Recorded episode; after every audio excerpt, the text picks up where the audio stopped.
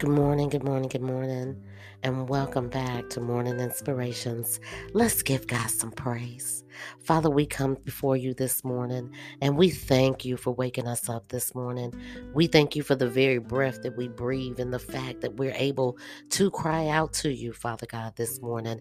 Thank you for waking us up this morning. We thank you for every limb that moves around our body, from our eyes to our tongue to our feet to our hands, Father God. We give you honor, we give you glory, and we give you praise, Father God, so that we know and recognize, Father God, that you are a merciful and gracious God, oh Father God. We know that you sit up high and that you look down low, Father God. We know that we are your children, Father God, and that we eat off the table of the Most High, the King of all kings. We just give you glory and we give you honor and we give you praise this morning. As we proceed through our day, Father God, let us arm ourselves with your knowledge, Father God. Let us arm ourselves with your wisdom and the truth, Father God. God.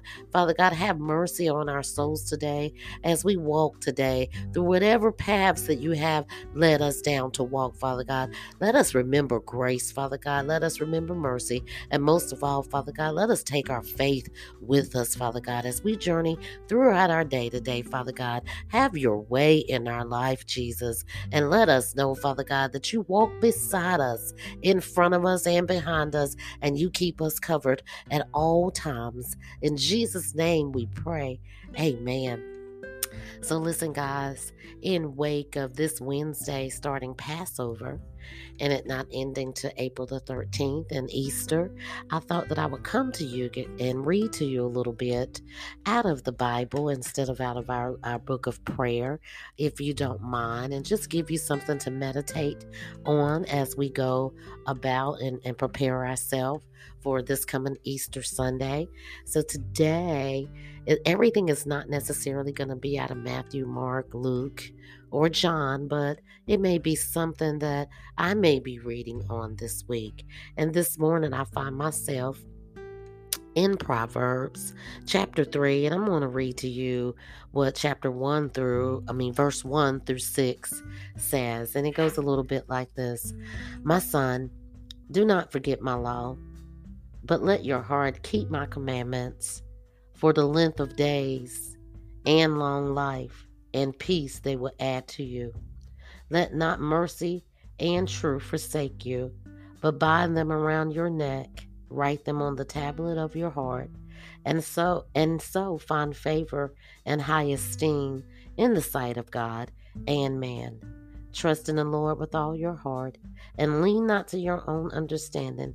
In all your ways acknowledge him, and he shall direct your path. You guys take that with you today.